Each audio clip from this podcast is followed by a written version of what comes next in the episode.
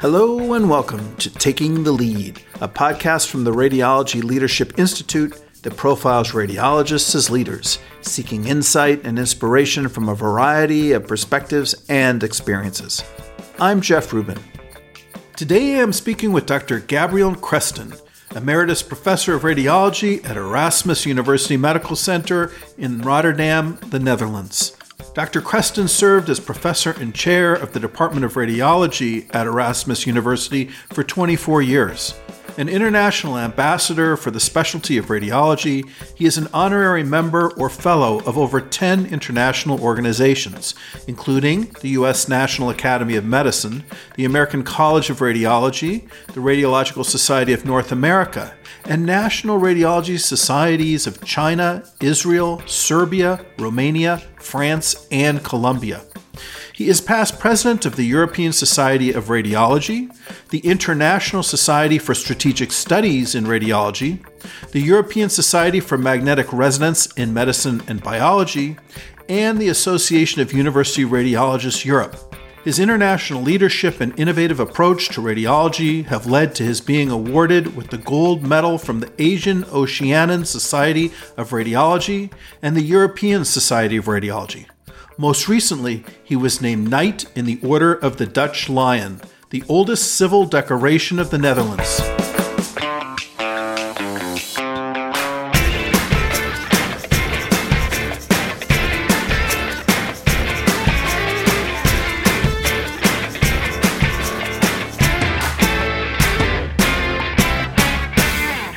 Gabriel, welcome.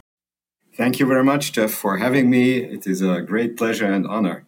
You were born in Romania, are a citizen of Germany, and pursued most of your career in the Netherlands. Let's start at the beginning and take it gradually. Where in Romania were you born? I was born in a small city in the northern part of Romania called Baia Mare. Actually, my parents met at university after the war as Holocaust survivors. And my father finished medical school in 52, and then it was already communism in Romania. So he got a job in that northern part of Romania where I was then born. But we moved quite early to the western part because my mother was from that part of the country. Actually, her mother language and my mother language is Hungarian and my father language is Romanian. So I spoke always at home two languages with my mother, always Hungarian, and with my father, Romanian. And my mother passed away recently, but I never, over the last 68 years, I never spoke a word with her Romanian and not a word with my father, Hungarian. That's remarkable. How did they communicate with one another? They usually spoke Romanian, yeah. I see. But it was your mother who insisted that your communication with her would be exclusively Hungarian? I don't know whether she insisted, but Hungary was at that time a little bit more advanced than Romania. So I never went to a Hungarian school, but I was always reading in Hungarian. I was following Hungarian television later on, and that's how we actually spoke Hungarian at home. And you mentioned that you were born in the East, but then moved to the West. How big were the cities or towns in which you were raised? Actually, the city where I used to live, called Arad, where I spent 16 years of my youth until I started in medical school in 1973. So Arad was something like 120,000 inhabitants. My father was a cardiologist there at the community hospital. He was leading cardiology there and at the same time, he was director of a nursing school. Your mother, did she work outside the house? No, she studied economics, but after I was born, she stopped working and she dedicated herself to me. I am the only child, so I don't have siblings. Very grateful to my mother, what she did for me. She taught me French, she taught me literature, she taught me art, so she was very dedicated to my education. Oh, that's phenomenal. So it sounds like your mother spoke at least three languages? And German too, yes. So, as Holocaust survivors, your parents, I would imagine that their young adulthood was very difficult. And even in the aftermath of the war, how did they attain this level of education, or was it attained before the war? No, actually, after the war, they both studied after the war. They had very different roots and history. So, my mother was from the western part, and her father, my grandfather, thought that war for Jews would be easier in Hungary. That was absolutely not true because in Romania was much easier. But he took her, his two daughters, to Budapest. And my mother spent the war years. She was at that time, I think, 15 years old. She spent those years hidden by French nuns in a French school. And actually, the last year where deportation started, she was hidden in a cellar of that school. But she survived. My father, who came from the northern part of Romania, was also a young guy. He couldn't go to university. He was forced to work, but there were actually no deportations from that part of the country. And after the war, they were all allowed to study. There was a huge wave of Jewish young students who were, during the war years, not allowed to go to university. And that's where they met. One coming from the northeast and the other one coming from the west. And they met in a city close uh, called Cluj. So even within the borders of Romania, there were very different conditions during the war in terms of deportations. Your mother being in an area that sounds much riskier than where your father was. Absolutely, because the western part of Romania, called Transylvania, was until 1918 part of Hungary. After the First World War, it was annexed to Romania, to the country that won the war, in fact. But during the Second World War, it was re annexed to Hungary. And that's where deportations took place late in the war in 44, but not in the Romanian parts. So you mentioned that your father was a cardiologist and also ran a nursing school. To what extent was your exposure to medicine growing up? How did you come to understand what he did during the day? I understood what he did, and I went regularly to the hospital to visit him. And when I got older, I did some electives or I did some work during the summer holidays in the hospital. But I was not a big fan of medicine at that time. My father was a bad example. He was 24 hours a day physician and he was never at home. He was working day and night. And when patients called him during night, he took his bag and he went. So that was not a very positive example for me. I thought that I would have an easier life later on. So during school years, I tended more and I loved physics and mathematics. So I thought that I will become either an engineer or I will study physics. And it was just in the last year, just before graduation, that I spoke with a number of people and they strongly discouraged me to follow this path. And they said, Why don't you try to do medicine? It would be much better. You have more chances in life. And I was persuaded to do it and I did it. And at that time, it was a great competition to enter medical school in Romania. There were thousands of people applying, and there was an examination, and only less than 5% entered medical school. But I was lucky and I got in, and I even studied my first semester before we emigrated to Germany. So let's talk just a little bit more about your childhood and young adulthood before emigrating. In addition to spending a lot of time with your mother while your dad was in the hospital and getting exposed to languages, what other activities interested you as a young man? I think I did everything that could be done at that time. All kinds of sports from swimming to cycling, from gymnastics to judo, all kinds of sports. But I studied an instrument. My parents wanted that I learn to play violin. I hated it, but I had to do it. I studied languages. There was a very famous art history teacher in our town and I took private lessons three times per week in art history, and I loved it. I started at the age of 13 and I went until my emigration at the age of 19. And it was really also to open my eyes towards the splendor of art that was not very close to us because it was not visible in our museums in Romania. And I could only look to images in books, pictures, but that opened really my love to art. Did that make you want to create art? No, I took also some drawing lessons, but I was very bad in that and I gave up. What do you recall was your first job outside of the home?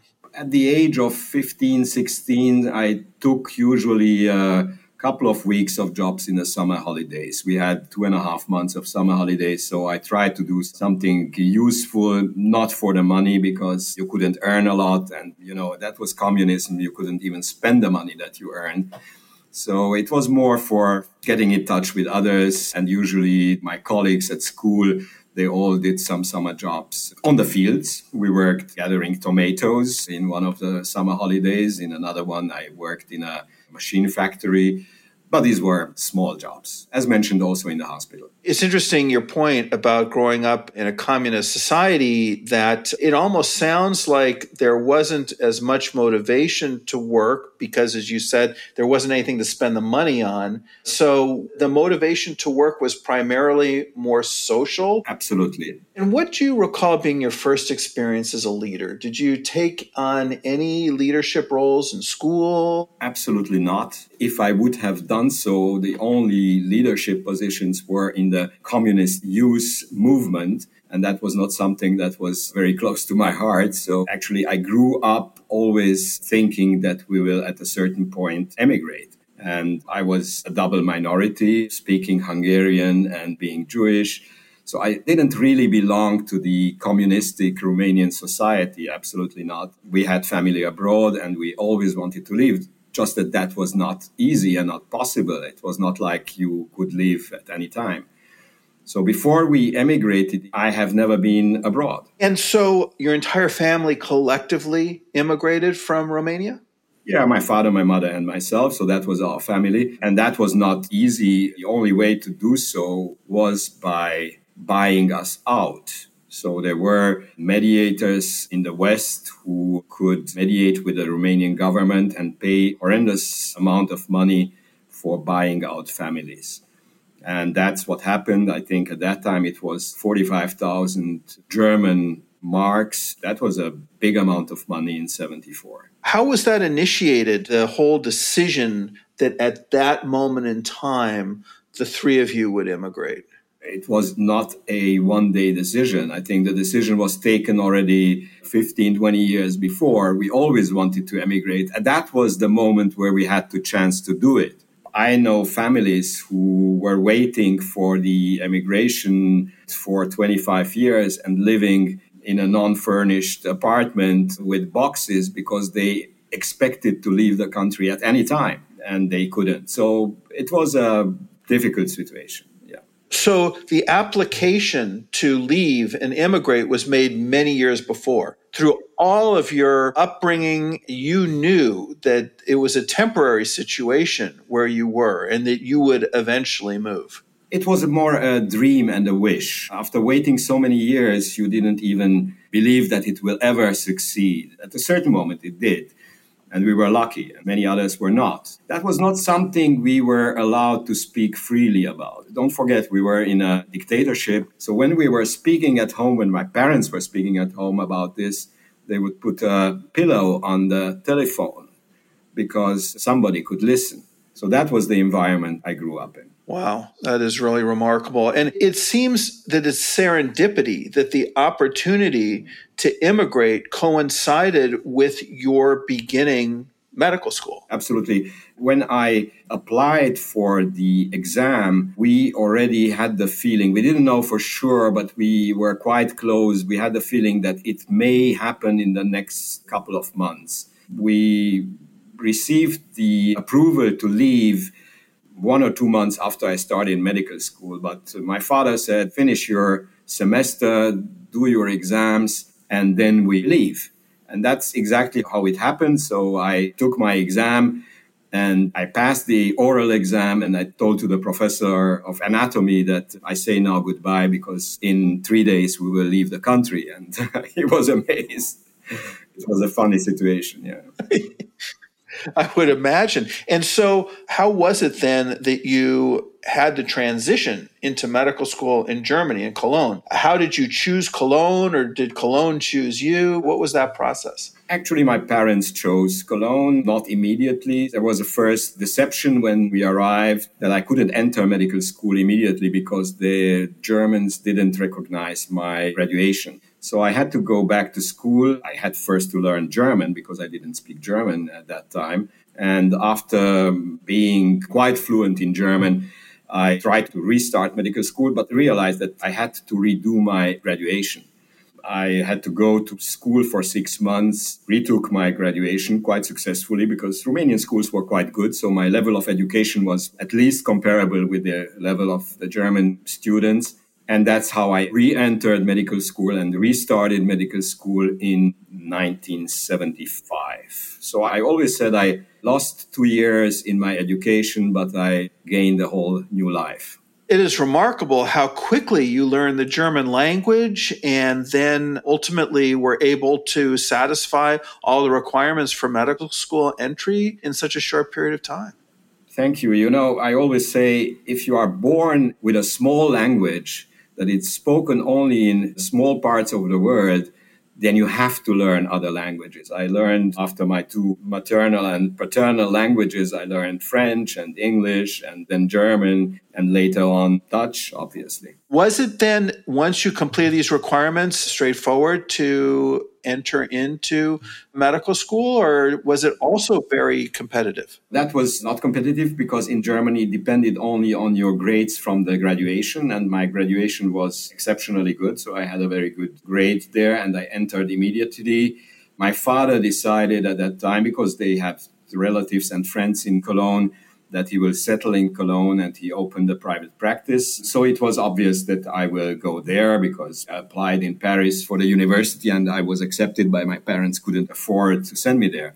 So I studied in Cologne. I stayed mainly at home again because of not being able to afford anything else. But I had a couple of very good years where I met uh, among the immigrant community my wife. We married in our last year of medical school. She also studied medicine. That is fantastic and fortuitous. I'm intrigued. Your father was able to pick up a private practice in Germany almost right away. Nowadays, particularly in the United States, for physicians practicing in other countries to come here to practice, it requires a substantial period of retraining there wasn't similar requirements at that time? Honestly, that was one of the reasons why we went to Germany because Germany was one of the few countries in the world that recognized Romanian credentials. So my father could start working right away. He spent, I think, a year and a half in a hospital not far away from Cologne, where he was an attending physician. He got accustomed to the German healthcare system. And after that, he opened a private practice. Now, you spent 15 years at the University of Cologne obtaining your medical degree, radiology training, and a PhD. Take us through that journey. In Germany, it takes six years. So I spent six years in medical school. I did some electives abroad. Don't forget, I was a young immigrant. So I discovered the world. I never had a chance to go abroad from Romania. And I did so a lot more when we were out in the West. So I traveled through Europe as much as I could. I spent all my free time traveling and enjoying everything that this new environment, this new culture could offer me. And then finishing medical school, our intention was to come to the US. That was our dream, absolutely. And I applied in a couple of places and I got offered a number of positions in the US. But our first child, our son, was on the way. And we married, as mentioned, in the last year of medical school and my wife went to the final exam uh, of the medical school already pregnant. So we decided that it's maybe better to stay for another couple of years because the social environment was such. Parents were there. They could take care of the child when we were working. So it was practical to stay. And then this chance didn't come back again. When did you decide to become a radiologist? Yeah, actually, I was programmed probably because I saw what my father was doing, but also because I definitely liked it. I was programmed to become a cardiologist, and I did my dissertation in cardiology, and I had very good relations with the head of the cardiology department in Cologne. And I applied for a position in my last year of the medical school, and he said, You know, I will not have immediately an opening when you are finishing. I was finishing by the end of the year. Why don't you go for a couple of months in radiology? Because that would be helpful for you and having some basic radiological knowledge could be helpful also in cardiology. So I did so and they took me and I started in radiology and I had a very, very inspiring teacher there, Professor Peters, known to some of the older American radiologists who was trained and did a couple of years at Mallinckrodt in St. Louis. Very, very inspiring and good radiologist who became later on the head of radiology in Münster in one of the other cities, universities in Germany. I bet the chief of cardiology had some regrets at that point. Uh, I don't know. Maybe. I don't know. In addition to your medical training and your radiology training, you earned a PhD. How common was it to pursue a PhD amongst your classmates? Not very common. I would say that's less than 5% of those who are in training who, in parallel, are pursuing such an academic career. In Germany, it is called Habilitation, and it's really an academic achievement. It's not only based on your scientific work, but also your teaching abilities and on your overall curriculum. In addition to a book that you have to deliver, you also have to show that you have already some academic achievements and you have a good curriculum. So it sounds like early on you identified academics as the type of practice and profession that you wanted to pursue. What led you to choose academics? I don't know if I really knew that, but as an immigrant, you try to keep all your opportunities open. So, what could you do as a radiologist? You could stay in a larger hospital, in a non academic hospital, or you could go into a private practice, or you could stay in academics. So I was open for all three possibilities. And that's why I started very early on to do also some scientific work. And over the residency years, I was publishing in average five papers, six papers per year. And I learned that it's a lot of fun to satisfy your curiosity, to look into new things, and particularly to learn because actually it's not so much about what you discover or the new things that you achieve, but it's about the depths in that very specific area that you can go. And you learn a lot by doing that. You know, when I started my training, this mentor of mine, Professor Peters, gave me a book that at that time was quite new on the market. It was The Dynamic Radiology of the Abdomen by Morton Meyers. And I was fascinated that book. I always thought if I would be left on an island alone and I would be told to take a book with me, one single book, I would take this book. And it was such a great satisfaction for me that I started to work in this field. And in the second edition, Morton Meyers published one or two cases from my scientific work in his book. And later on, I had a chance to meet him and we became friends. And that was extremely rewarding.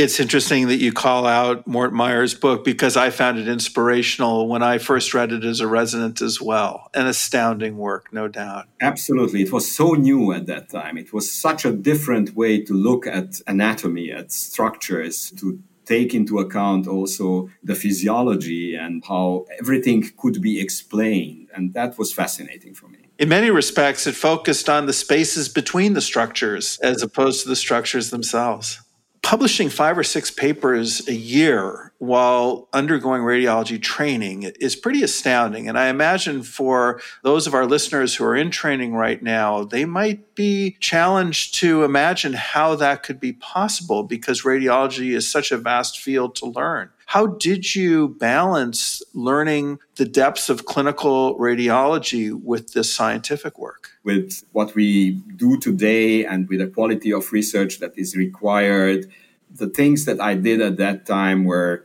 observational studies, collections of cases, and publishing about rare conditions. You know, we were chasing cases like colon duplications. And if you had a collection of 10 cases, then you could write a paper about that. So that was the kind of research that we did. I wouldn't say it was high quality research, but definitely it opened my eyes towards how a paper has to be written. And I gathered a lot of knowledge because then you were reading the literature I don't know if you remember at that time, possessing the references was already a challenge because it was not like today that you went on the web and you had everything at hand. You had to go into the library and look hours and hours to find the right references. And yeah, that was fun. So, a key element of earning the PhD was writing a thesis. What was the focus of your thesis? The focus was the new technology at that time. It was magnetic resonance that came in Germany in 83. And I was involved almost from the first day that we even didn't have a system in Cologne. We were traveling with patients to the Netherlands to image our first patients before we got our own system.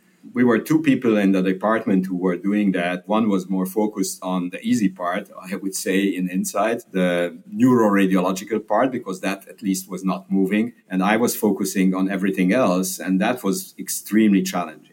The breakthrough came with gradient echo sequences, and my thesis went about gradient echo sequences. And I remember in 1985, I think, when I gave my first presentation at RSNA, on these gradient echo sequences, showing that we can produce something that looked at least as T2 weighted images, T2 star weighted images. And in the audience, there were those big cracks, those big names at that time, Jens Frahm and Axel Haase, you know, who invented the gradient echo sequences. And they always stated that it's impossible that you only can get T1 weighted I was so afraid of what they will ask and that what they will say, but it was a great experience. Superb. And so after 15 years, you emerge from the University of Cologne, you have your MD, your radiology training, your PhD.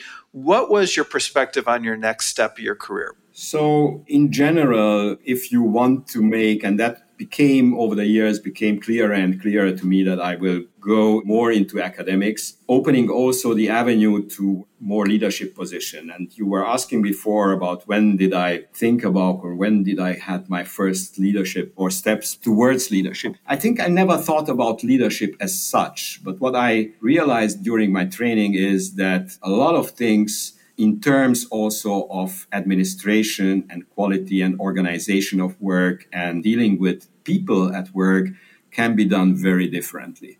So I decided quite early in my career I don't want to have a boss. I want to be my own boss. And there were two possibilities for that. Either you became a chair of a department or you went into private practice. So when we got our second child, our daughter Ruth, then we needed also money. So I went moonlighting in private practices in the evening. And I earned in two evenings almost the same amount of money that I earned as salary as a resident. And I was supposed between 6 p.m. and 10 p.m. to read 20, 30 CTs or MR exams. And it was so boring. It was so terrible for me, so unrewarding, because everything I loved about radiology was the exchange and the feedback that you got from the referring physicians, the multidisciplinary exchange in a conference, showing what you have seen and getting a feedback and knowing that your diagnosis was correct or was wrong. But that was the most rewarding part. And you didn't have that in the private practice. In the private practice, patients came with back pain and you dictated a report and you never knew what happened with that patient. Were you right? Were you wrong? Did they do anything with that? So I was always going back home and said, I earned some money, but this is something that I don't want to do my whole life. So it became quite clear that I need to become a chair somewhere. That was not so easy. So the next academic step was to change and to go somewhere else. And I had a couple of offers. I finished my residency, I did my fellowship in uh, abdominal imaging and in MR. So I was one of the quite early so called MR experts. I got a couple of offers, and one of the best offers that I got was at the University of Zurich. So we took our two kids and we emigrated again. We emigrated to Switzerland with the intention to stay there a year or two or three maximum and then come back in a final position. Actually, it became more than seven or eight years, and the time in Zurich was extremely good. We loved the city. The quality of life was very high. The university hospital was very good. I spent my last two years there as acting chair because, unfortunately, the chair of the department passed away in 1995. So, between 95 and 97, I was the acting chair there. So I'd like to go back to a couple of things that you just mentioned. One of them was the principle that you wanted to be your own boss, you know, within the context of an academic practice because private practice didn't hold sufficient interest for you. What was it that made you decide that you couldn't work for somebody else, even if potentially they were an inspiring radiologist and a great leader? It's a very good question. I think that early on, I had my dreams and my visions, also related to the profession, also related to how I would like to profess radiology, how I would like to interact with others, what do I think about how a report should be written, a lot of organizational things. There was a lot of inefficiency. I thought that the training was not good many things could have been done better. So I had my ideas and my visions, but you are never able to realize those ideas if you are not in charge. So I needed to be in charge. I understand. And so when you went to Zurich, how big was the department?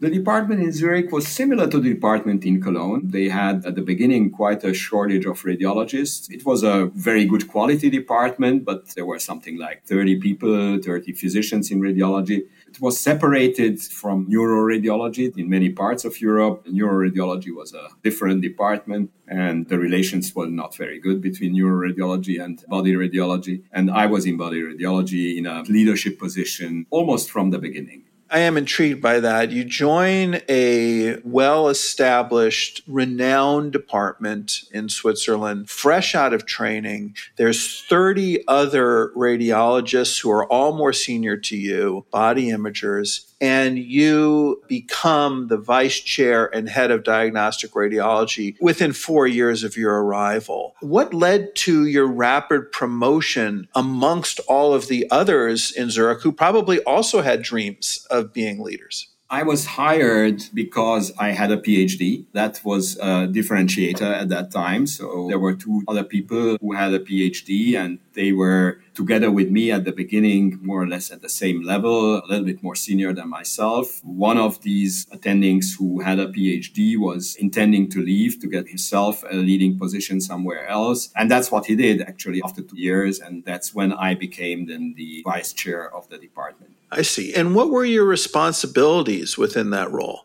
A lot. At the beginning, I was focusing mainly on the MR environment, both in terms of research as well as the clinic. But later on, as you mentioned, after three or four years, I was running the whole diagnostics part and I was in charge of the whole clinical operations of the department. So, what would you identify as some of your major accomplishments in those early years? I think the main accomplishments were to get a good team of people around myself and trying to inspire them to good clinical practice and to higher quality research. And this is something that I did in that position and I continued to do in Rotterdam. And I think if I can speak of myself, I think this is what I can do well. I can recognize talent, I can inspire that talent, and I can motivate them to do their best. And my leadership style is a sort of coaching leadership. That's how I would characterize myself. Would you say that that leadership style, that orientation toward coaching after identifying top talent was something that you realized was innate within you once you began your leadership roles? Or was it a competency that you sought to cultivate? Definitely later on in my position in the Netherlands, I think I could not have been successful at all if I wouldn't have followed this concept. But it was not difficult for me because that's how I am. And I love to work with colleagues and with younger people later on to inspire them and to motivate them. What I usually have is quite a good vision of where I would like to go, where I see the opportunities, where I see the needs for improvement. I pick them up and then try to motivate others to follow me and to do something in that direction. And it seems that I was quite successful with that. Yes, absolutely. Maybe talk a little bit, if you can, about how you think you're able to recognize talented individuals. What sorts of things do you see in them that gives you confidence that investing your efforts will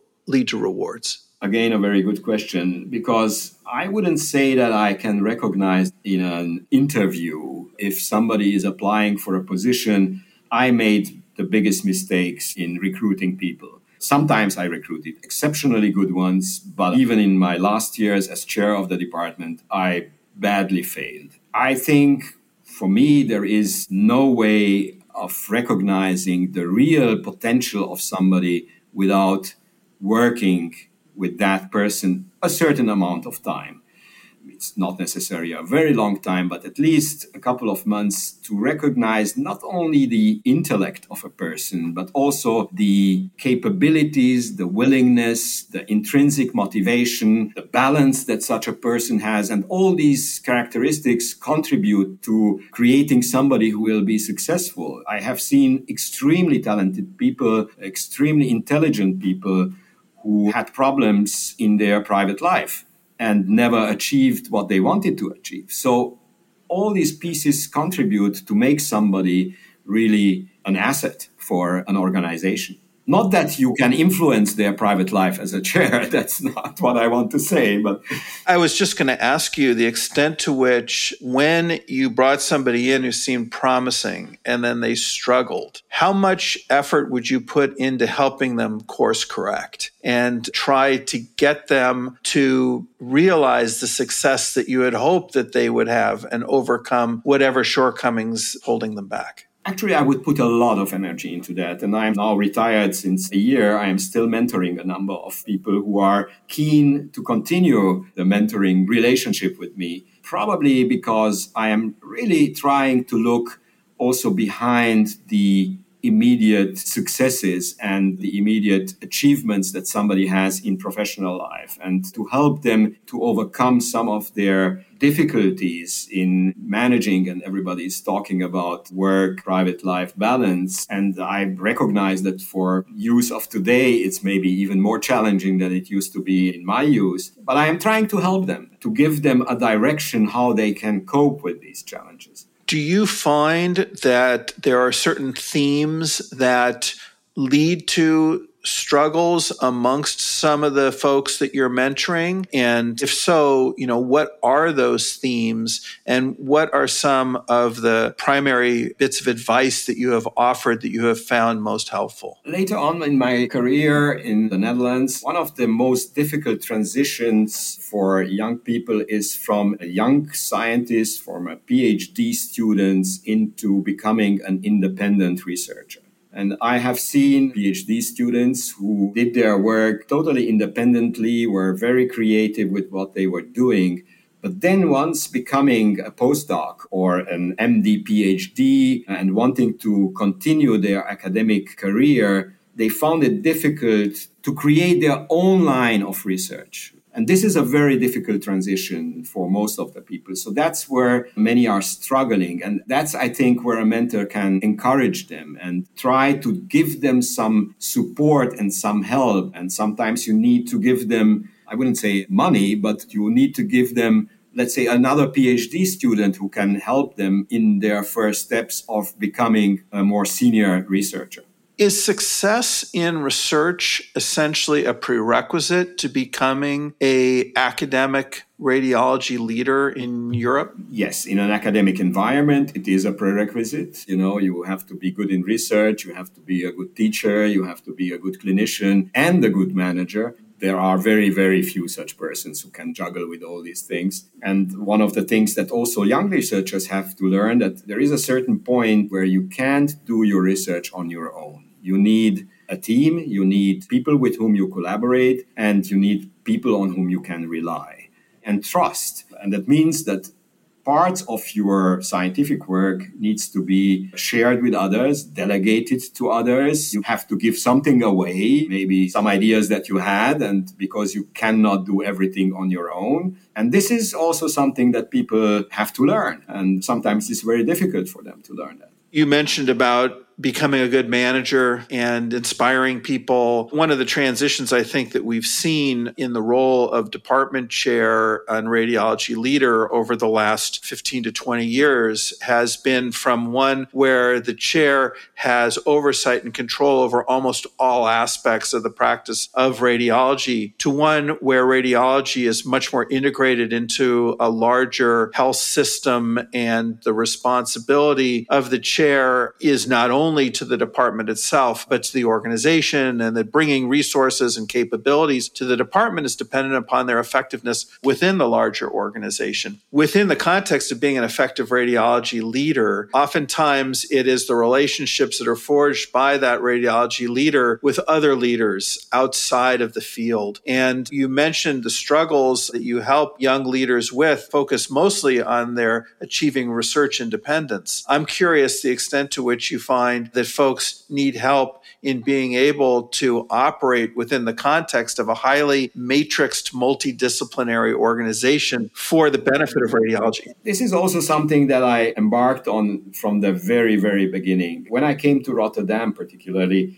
that department was in very, very bad shape. Maybe that was also one of the reasons why I accepted the call to Rotterdam because I said it's in such a bad shape that you can only do better. The risk was not so high. But then I realized, you know, I took over a department with one associate professor and one PhD student. That was the whole science that existed at that time in Rotterdam. And when I left, we had 11 full professors and many more senior faculty and 120 PhD students. But what I realized, if you are small and unimportant, and particularly in a specialty that is a service specialty, let's be honest, radiology is deserving other clinical specialties. The way towards improvement and success is in collaboration, in looking up the boundaries of your specialty and your profession and looking across and trying to collaborate with others. I remember that my first recruitment in Rotterdam was Myriam Hunink. She is a radiologist and epidemiologist. We recruited her between the Department of Epidemiology and Radiology. And at that time, the dean said, That's impossible. You cannot have somebody with a double affiliation in two departments, particularly at the level of a professor. So it took us a year to convince him that this is the way forward. And since then, I had many, many faculty who had double and even multiple affiliations because these collaborations are extremely helpful. So, yes, operating in such an environment means that you have to serve your colleagues, but also to strongly collaborate with them.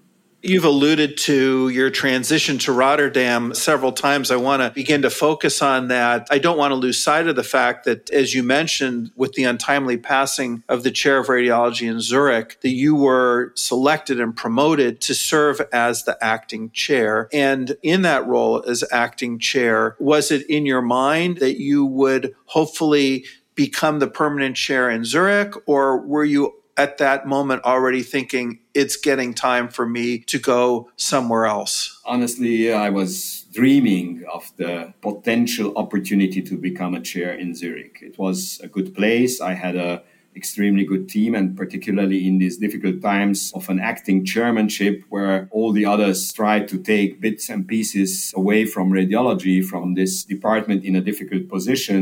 We were defending radiology, and it was a very productive and very good time with very nice people, nice colleagues who were very helpful. And I was dreaming that maybe I could have a chance as a foreigner to become chair in Zurich, but I didn't. My background was at that time in quite a xenophobic environment. It was not something acceptable. Born in an Eastern European country with a German passport and having a different religion, that was not something that came into account for them. I remember a year after I left Zurich having another chair, I met the then director of the hospital at RSNA, and he said, Wouldn't you come back? And I said, no, thank you. well, you know, one door closes, another door opens, as they say. And your move to the Netherlands and to Rotterdam to become professor and chair of Erasmus was the beginning of a success story that lasted for 24 years. And so, amongst the opportunities that presented themselves at that point, how was it that you landed in Rotterdam? Yeah, indeed. I had a number of opportunities. I was in 1997 appointed almost at the same time. It came absolutely by chance. I was called by a colleague, Professor Hans Bloem, who was at that time a young chair in Leiden and whom I knew from many meetings. He called me and said, Would you be interested to come to Rotterdam? They are looking for a chair in radiology.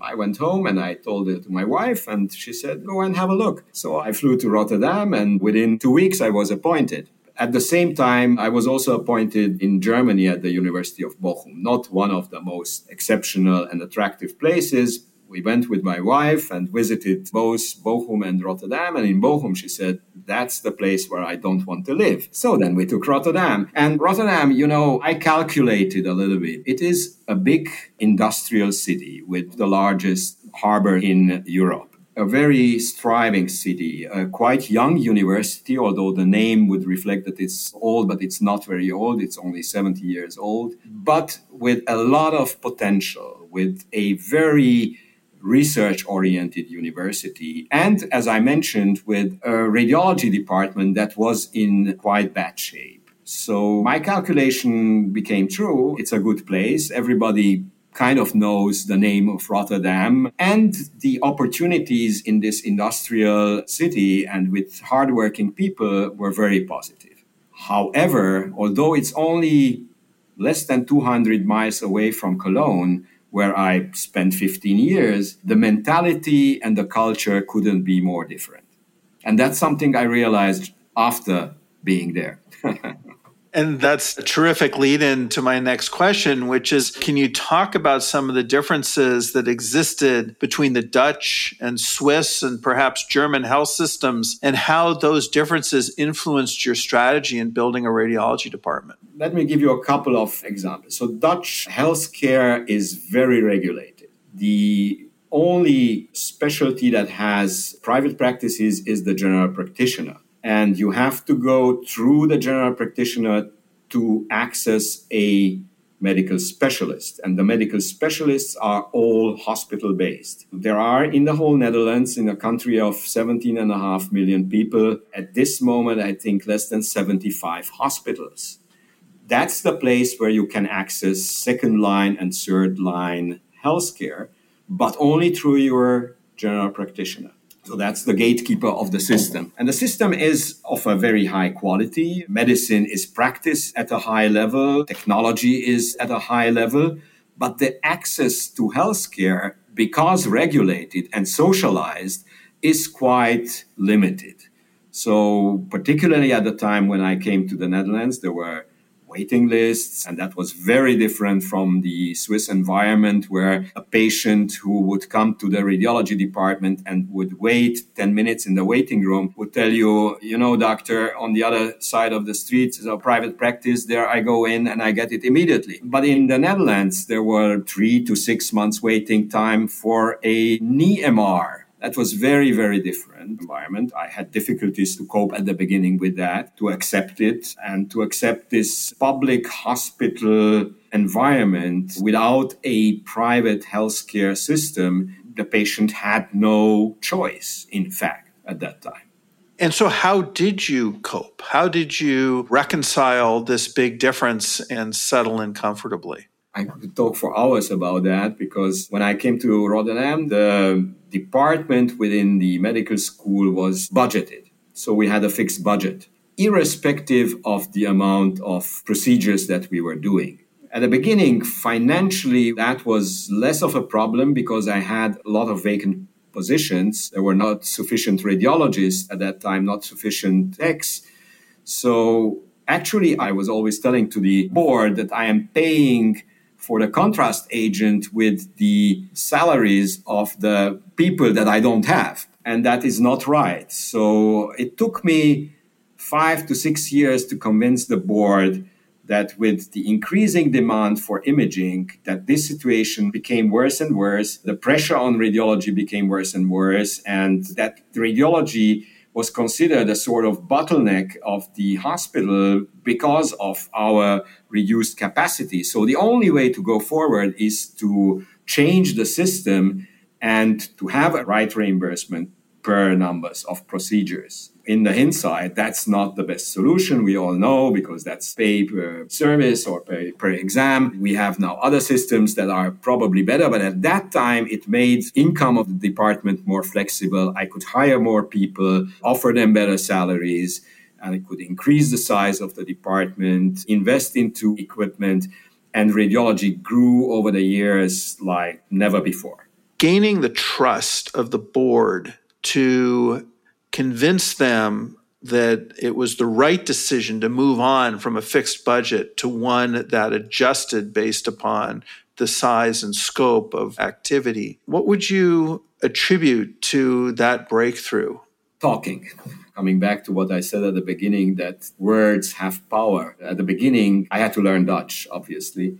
It was difficult because I was older. I was already about 40, uh, 42 when I came to the Netherlands. So at that age, it takes a little bit more time to learn a new language. Secondly, everybody in the Netherlands speaks good English. So I was opening my mouth in Dutch and they were responding in English. The only body that didn't want to talk to me English was the board. So I had to go not only to annual budget conversations and negotiations, but every four months I had to give a report to the board and show how the finances are developing and so on. And at our first conversation, they said, you know, we will not speak to you English, we will speak in Dutch. So I was forced to learn even better and to negotiate with them in Dutch what they experienced as being challenging even for them. Because, you know, if you don't speak the language perfectly, particularly in a budget negotiation or explaining them that there are other ways to reimburse radiology, you try to be as clear as possible. And I was sometimes probably too rude. I was probably too direct. But yes, we changed the system. And actually, the radiology department was the first one who changed but then the whole hospital changed to this system and they moved to activity based costing. So you got paid for what you did.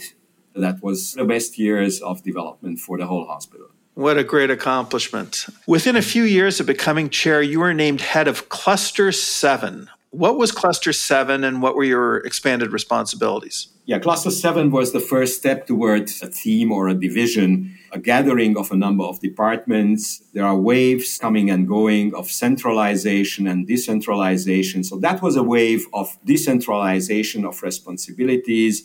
We had supporting services like HR and IT and finances that were very centralized and at a certain moment, they were decentralized, but they couldn't decentralize it to 50 departments. They did it to a number of clusters. And I think we had something like 12 clusters, 12 clinical clusters.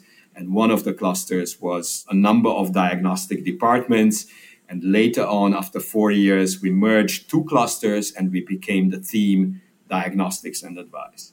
And that theme, diagnostics and advice for which you became the head. Maybe just you know restate a little bit what was encompassed within that. It's interesting that not only is titled diagnostics but it is also titled advice which is you know a decidedly non-medical organizational structural term. And it also sort of implies the relationship between those performing the diagnostics and those receiving the information. I wonder if you could unpack a little bit the scope of that theme and its nomenclature. One of the most important functions of a radiologist is being a consultant. I wrote papers about that. I was preaching that to my own faculty. The system is maybe perverse you get paid for the examination that you did if you deliver a report, a written report. And I always told them it's not the written report that is so important. It's much more important that you are present at the multidisciplinary conference, that you present the results of your exam and of your diagnostics there and talk with the referring physicians and contribute to the management of the patient. That's about it. That's what we are. We are consultants.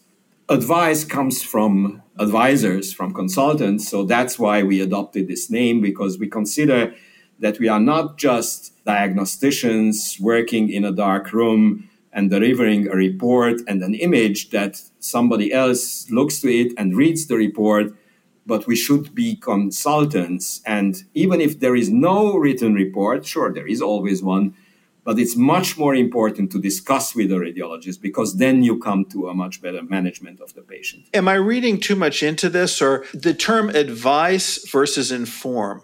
In other words, the head of the theme diagnostics and inform or informing. It seems like advising is just a little bit softer. It's like, here's some information we're providing. You can take it or leave it. We're just advising you versus informing. I wouldn't agree with that. I feel it as even stronger than only delivering a piece of information. I think we advise not on the outcome of the exam, but we advise on the management. So, given this finding in radiology and given this clinical context, we advise that you should do such and such. And I think this is much stronger than giving just a piece of information without any comment.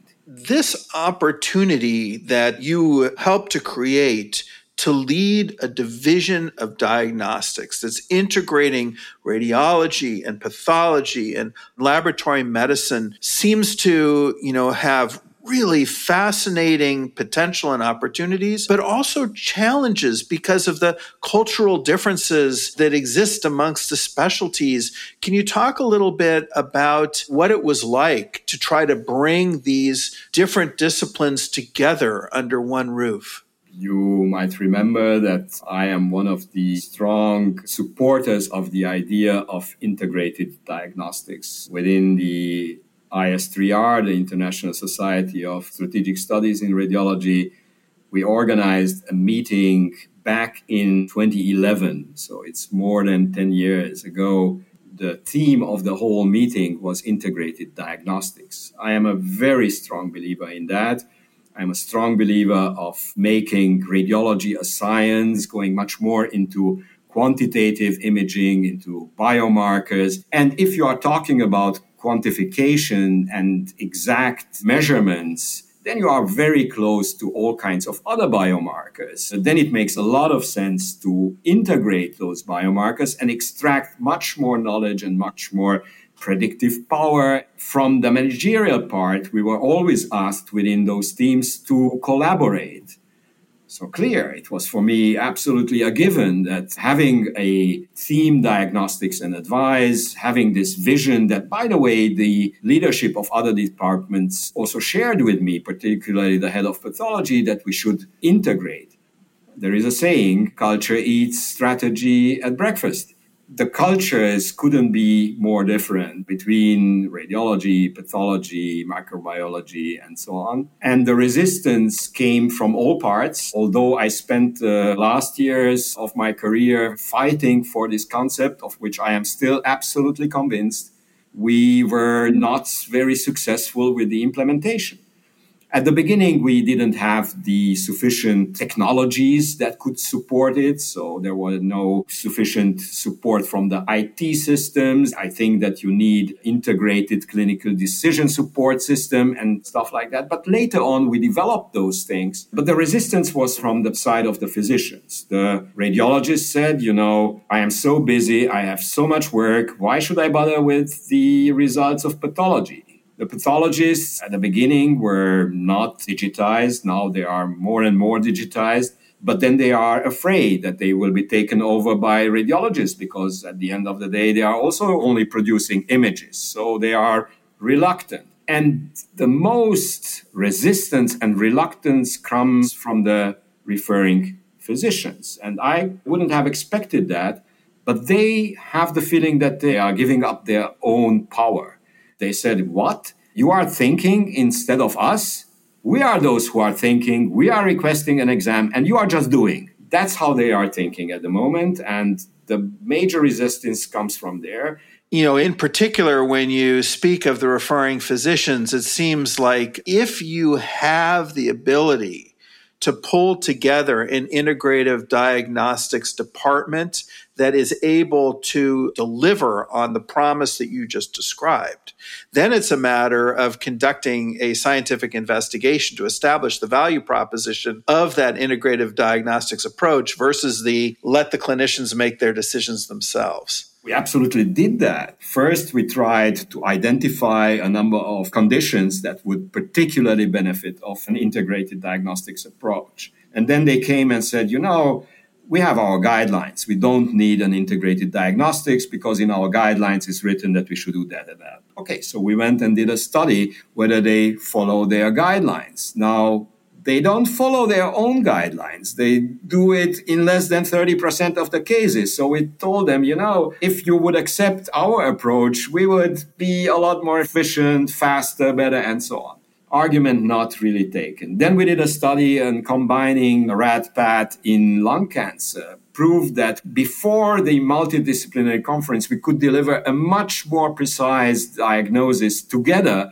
than a part of each other. And then next steps should have been done after the conference. So we did it before. Even that didn't convince them. And I think that it is culture. I think they are afraid that they are giving up their power to be responsible for the management of a patient. If you take a step back now, with all that you've learned by being able to test many hypotheses about building a department of integrative diagnostics and trying to deliver integrative diagnostics in healthcare. If you were going to be starting over now, you know, at the age of 40 with this vision, what steps would you take to ultimately realize your vision? First, you have to realize that it will take time because culture is not something that you can change from a day to the next and not by managerial measures. It's not sufficient to bring those departments together under one chairmanship or one organizational structure. That will not change their culture. The only thing that helps is educating, and education takes time. You have to educate the diagnosticians, the radiologists, the pathologists to have more understanding for each other, to learn what is the benefit of the other profession, what can they bring to the table, and to teach clinicians that this is the way forward, that then you can deliver a lot more. But you know, it's a lot needed for that. You have to learn about molecular biology, you need to learn about all kinds of omics and to deliver an integrated result that takes into account the biochemical biomarkers, the genomics, the proteomics, and the imaging, and then deliver something that is much more precise and much better. But again, it takes time to educate the people that there is a tremendous benefit in this approach. What role do you think the rapidly developing field of machine learning might play in helping this transformation?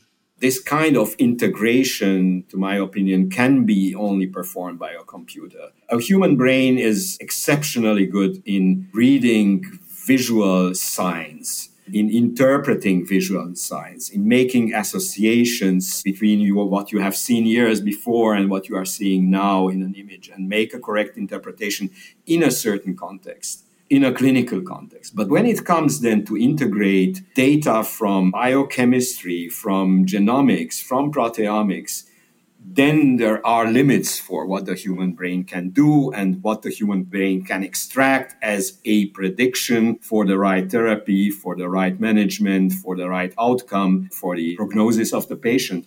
And that's where the computers can be extremely helpful. And if you want to have integrated diagnostics and want to offer a certain support and also an education, you need an integrated clinical decision support system that tells them that if you have this clinical context, then you better order this order set of exams and then something is done in the diagnostic departments, in the integrated diagnostic departments. But these decision support systems today are static they are filled with knowledge, today's knowledge, that we all know that tomorrow will be already, I wouldn't say obsolete, but there will be a lot more new knowledge. So you have to make these clinical decision support systems dynamic. You have to make them dynamic and feed them with the local knowledge because there are local preferences, local possibilities, local technologies. In one department, you have more MR systems than CT systems, for just giving you a simple example. So you have to adopt that. Your population may be different from another hospital.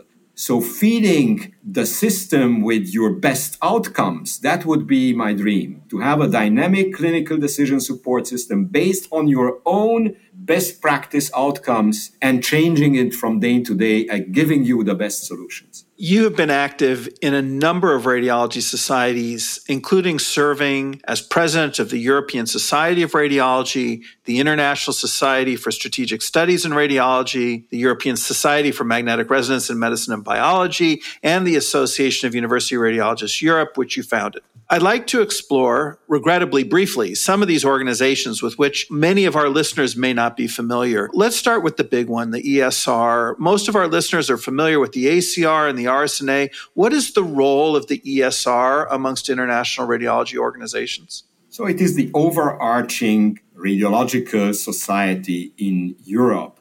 And the European Society of Radiology has two types of memberships. It has individual members all over the world. It is a global society, and I don't want to be unmodest, but it is by far the largest society of radiology with more than 120,000 members. And it has also national societies and subspecialty societies as institutional members.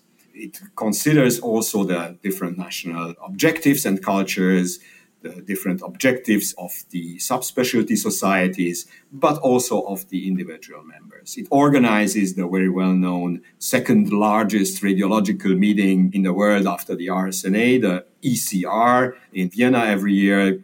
The society was founded when I joined the leadership. It was the European Association of Radiology and the European Congress of Radiology that were two separate organizations and we worked hard in the first couple of years within the leadership to merge these two organizations into one society and making the Congress the Congress of the society. And we are always talking within the society about the one house of radiology in Europe that is representing what in the US is represented by ACR and RSNA, maybe together the professional aspirations of the radiological community, as well as the science, as well as the education.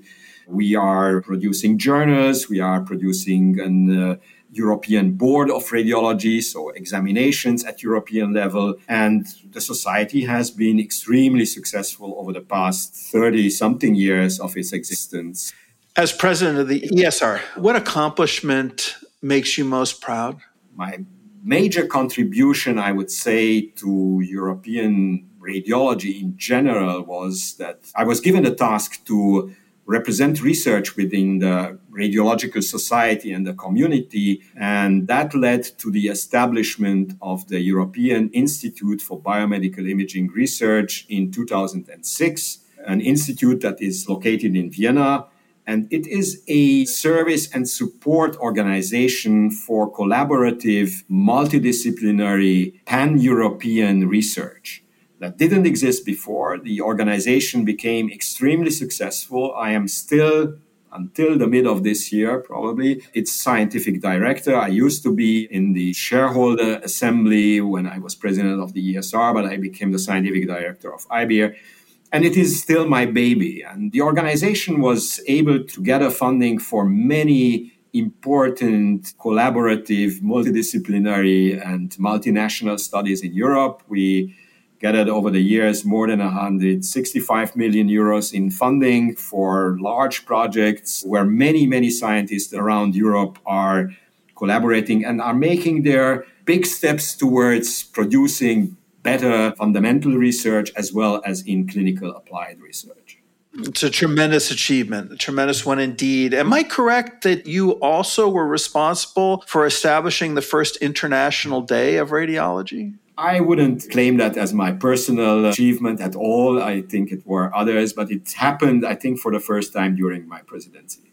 I see. I'd like to also ask you about the International Society for Strategic Studies in Radiology. What is the IS3R or the ISSSR, and how did it come to exist? It is a very special society, very dear to my heart. It has been established by uh, late Alexander Margulis, whom I admired, and many of the audience probably still remember and know as a young radiologist during my residency, I was reading his books on abdominal radiology, and I was dreaming of once going for a couple of weeks to San Francisco at that time to visit his department that was the mecca of radiology in the 80s and 90s.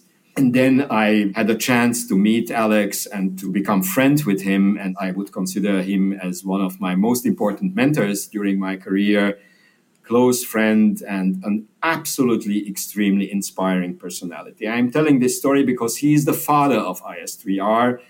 He started with a series of meetings that were called the Oxford meetings in the 80s and 90s. Ideas started even earlier to focus on issues that were not necessarily clinical issues, but were directed towards cost effectiveness, management in radiology, leadership in radiology. And that was how this society came into existence. Out of these first two or three meetings that took place, a small society was established by Alex and a number of people I had the chance to be a member of the society almost from the beginning. Membership is by invitation only. It is the key opinion leaders in our profession, both leaders of academic departments as well as eminent scientists, researchers. The very particular thing about the society is that we are discussing strategic issues in our profession, but not only among ourselves, but also with the adjacent industry.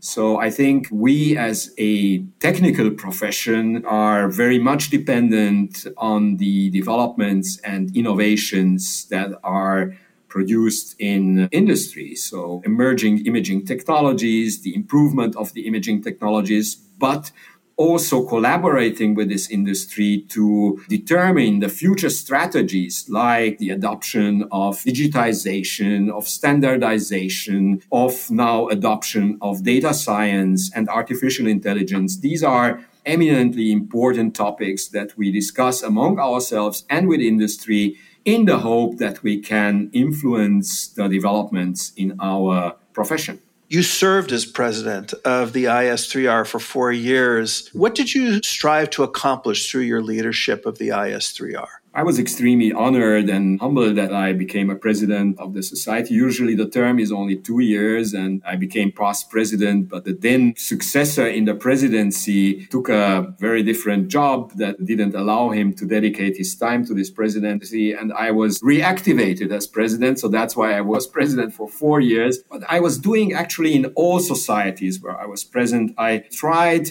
to structure society activities, to professionalize societies, strengthen leadership and organization of societies, to define their scopes and aims. I worked both in ESR and then IS3R on renewing statutes, brainstorming about future strategies. And I think because I usually don't like to do things halfway. So I dedicate my energy and my time to those things where I am involved in. And I did so both in ESR and in IS3R. And I think it has some small effects. You recently stepped down from your role as professor and chair and now serving as an advisor for, by my count, at least 10 or more startup companies. Tell us a bit about the portfolio of companies that you're working with and the scope of what you're contributing. I think it's exactly 10 years ago, we established a spin off company from the hmm. Department of Radiology at Erasmus Medical Center, a spin off company that at that time was mainly involved in image processing out of a large group within the department that is involved in image processing and providing machine learning tools for assessment of specific biomarkers in measurements in images. And that was the spin-off. And I was board of this startup company for all the years until we exited the company successfully. Actually, on the day when I left the hospital a year and uh, months ago, we exited this company. We sold it to a large chain of radiologists quite successfully. And it was tremendous fun to see how this company moves fast, how these young, talented people are achieving something and how I, as an old professional, can have some added value to them. They know a lot of things much better than I know, but I think my experience, my connections, my insight into the clinical world, into different worlds due to my past can be helpful. And that inspired me. And absolutely, I didn't want to stay idle after stepping down as chair of the department but I also didn't want to stay in the way of my successor. We had a very nice and very smooth transition. I have the best successor I could imagine. It was my wish candidate.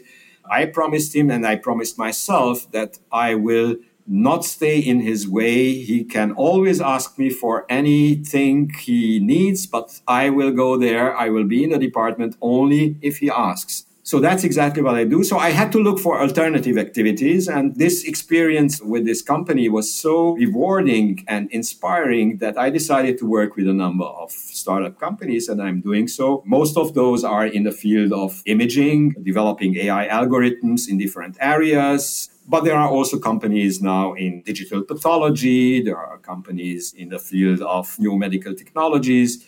Yeah, it keeps me busy, but it's also very, very exciting. That's superb. Superb that you are broadening the scope of influence. And I'm sure that every one of these companies really highly values the experience and perspective that you bring in advising them. Thank you. Leadership can be stressful, and you've done so much and have been so active. Over the years, what have you found to be most effective in helping you to unwind and recharge? Oh, I can easily unwind and recharge. I usually tend to work long hours. I spent during my whole life 12 to 14 hours in the hospital. But when I go home, usually I am so tired that I cannot work anymore in the evening hours. But you know, I have a wonderful family, two wonderful children who are now not only grown-ups but our parents themselves. They used to live a couple of years abroad and one of them my daughter is still living abroad. My son came back to the netherlands just last year and we have five wonderful grandchildren now. Between the age of 3 and 11 they keep us really busy. So yes i can easily unwind but i love traveling. We have a house in the south of France and we enjoy that environment very much and we enjoy to be there with our grandchildren and our children. I have a bunch of hobbies for which I didn't have sufficient time in the past 40 years. I hoped to have more time now, but it turns out that I'm still busy and maybe busy with other things, but I will never get bored. What are some of those hobbies that you're hoping to pursue? One of the big hobbies is art. We are art collectors. Luckily, my wife and I have very similar tastes. We love to go to exhibitions, to museums, to art fairs to auctions and we buy art, not expensive art, but we have quite a nice collection in the meanwhile and we love to do that. But I love to read. I am very interested in cultural differences. So I'm reading about the roots of these cultural differences in European history, for instance, how different people can be even in the closest geographical vicinity due to these different cultural roots that are deeply embodied in the history of their respective regions. I love to cook, I love to eat, I love to travel, we love to hike. So hopefully we will stay a couple of more years healthy and we can enjoy some of those hobbies. So many opportunities. You mentioned that you enjoy reading. Are there any books that you have recently read that you would recommend to our listeners?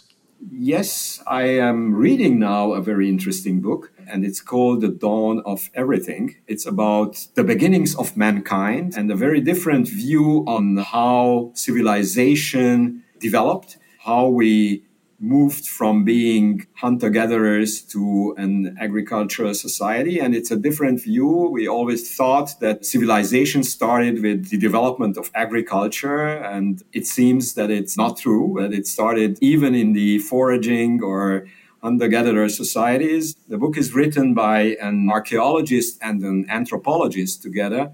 I can only highly recommend it. What advice would you give to a young physician who is inspired by your journey and would like to pursue leadership?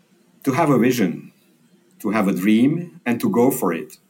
To go for it with all you have, I would say. Don't be disappointed if you encounter challenges and setbacks. That's normal, that always happens. But go for your dream. And if you really have a dream and you want to achieve that, you may really achieve it.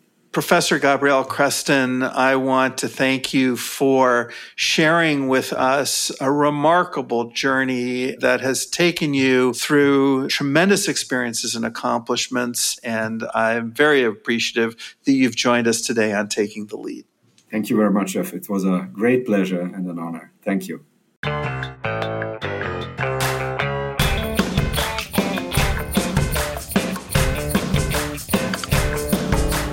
Taking the Lead is a production of the Radiology Leadership Institute and the American College of Radiology.